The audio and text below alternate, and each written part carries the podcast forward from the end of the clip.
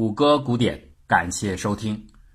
利率是一种补偿，这是早期人类基于古代发生的借贷行为，主要是以农业生产为目的而得出的一种结论。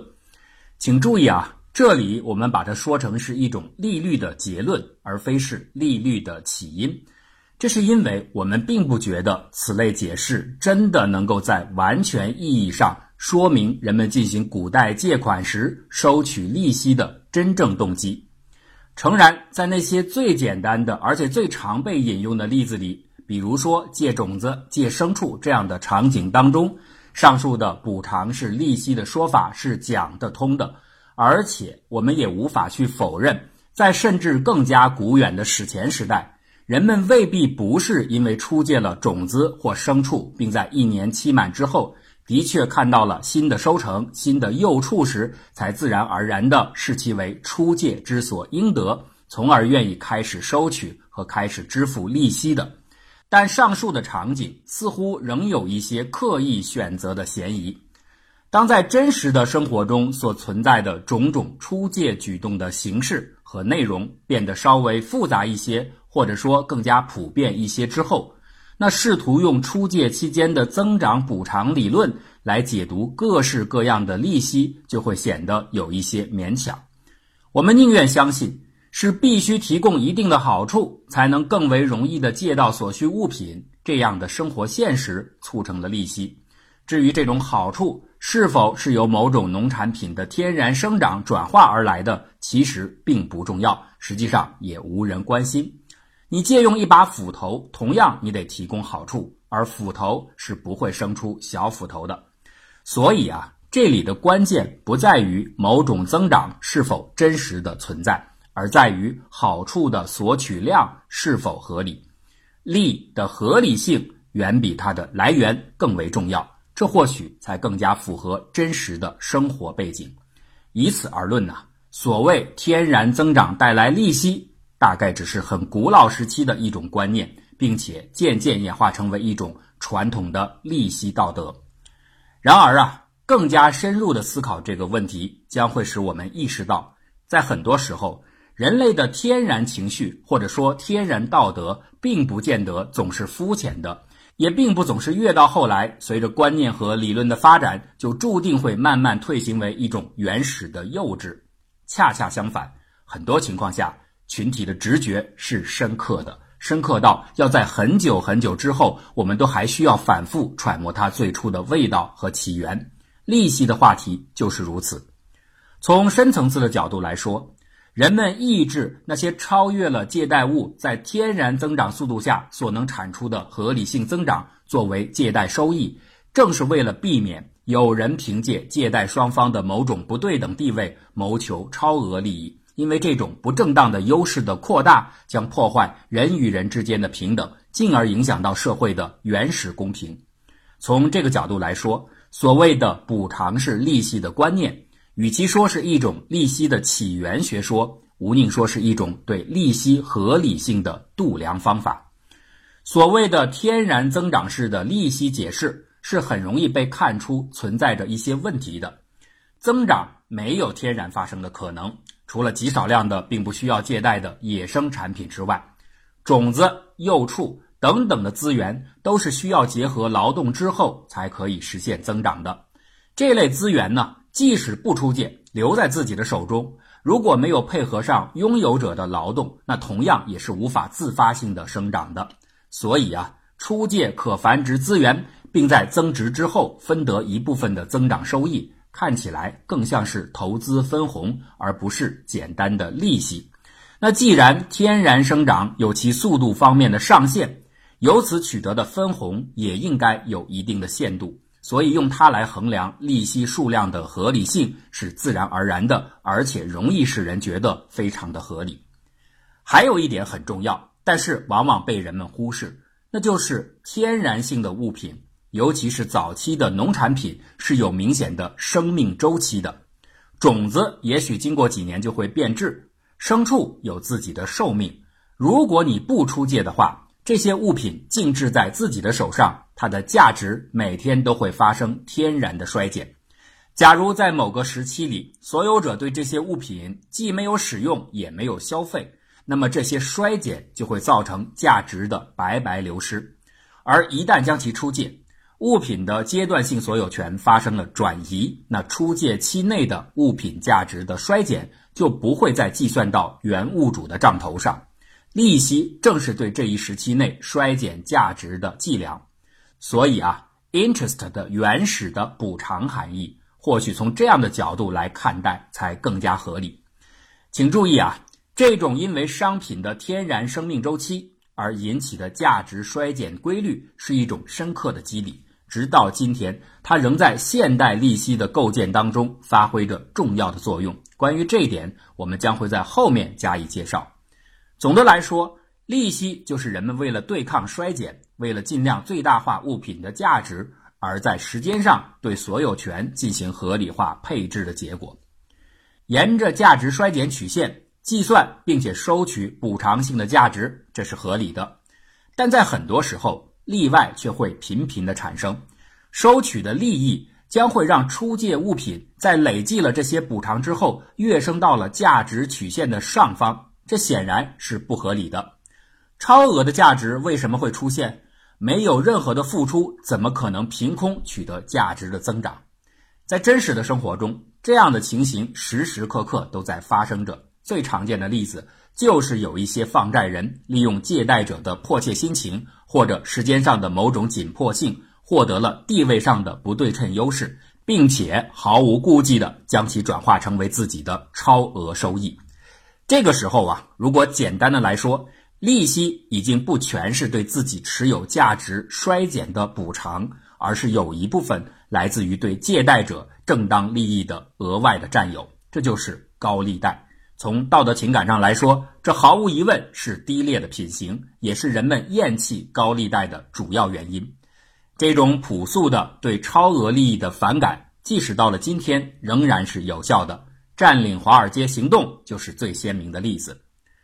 然而啊，如果更加仔细的区分，人们厌弃的或许不是单纯的利益数量的高或低，而是所获取利益的性质是否是正当的。假如人们对于一切数额较大的收益都是抵触的话，那就很难解释为什么社会对于利润，哪怕是巨大的利润，也是能够容许和接纳的。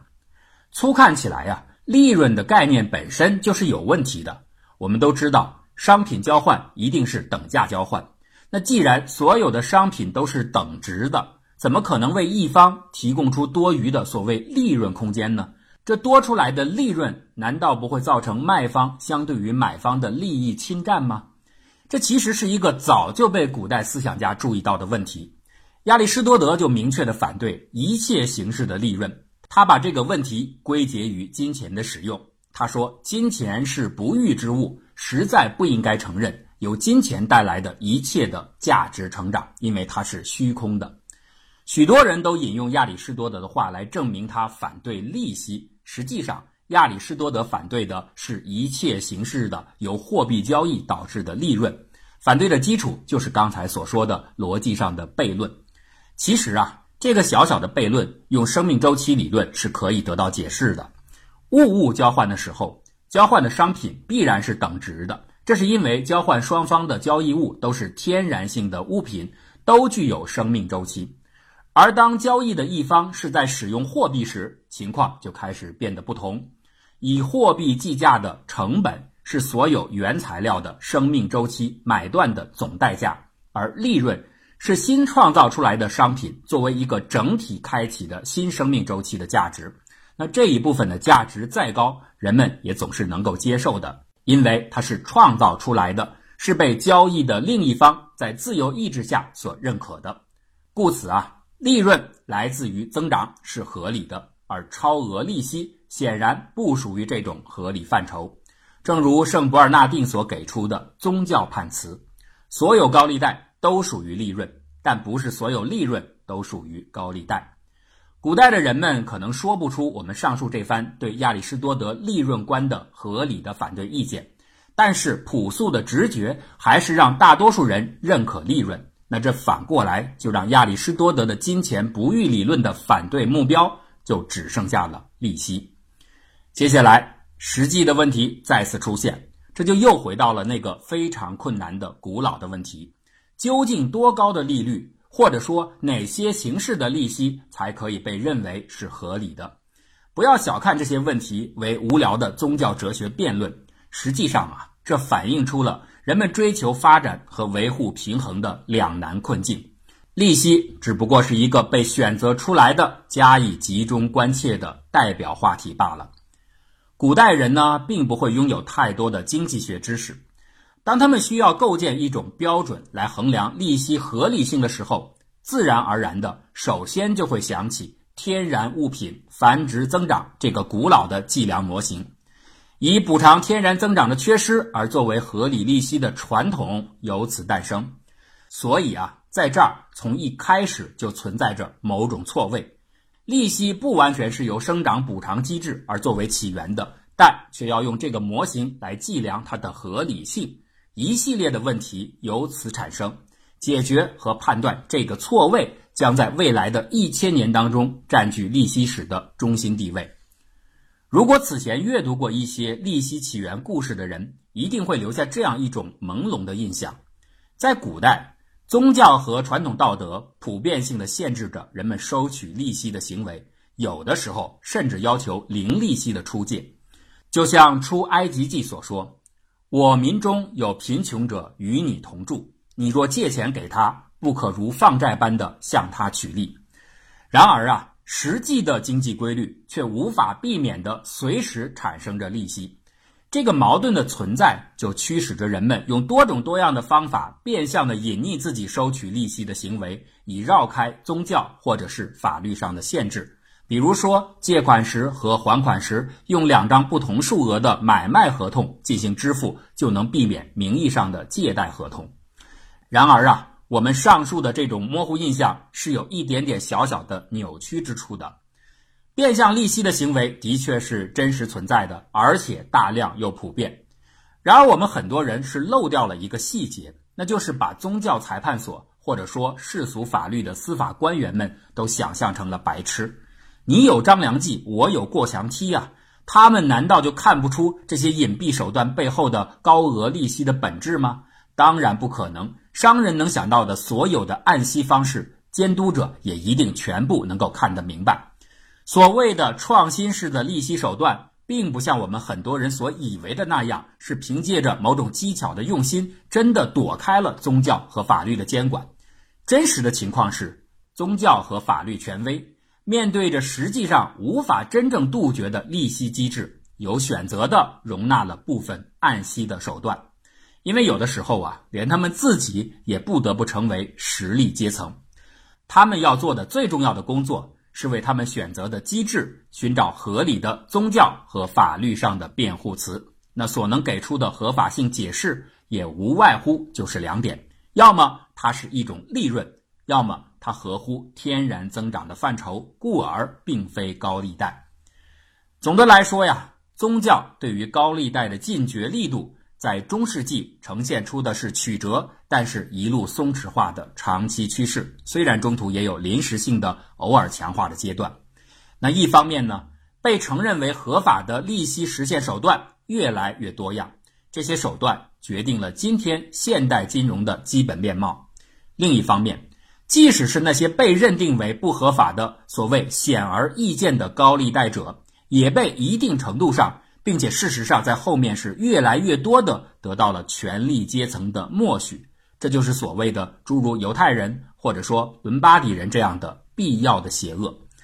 其实啊，他们的存在正可以看作是贪婪而狡诈的权贵者们所设计出来的最隐蔽、最不公正的一种广义借贷，而他们的痛苦就是为这种借贷被迫支付的高额利息。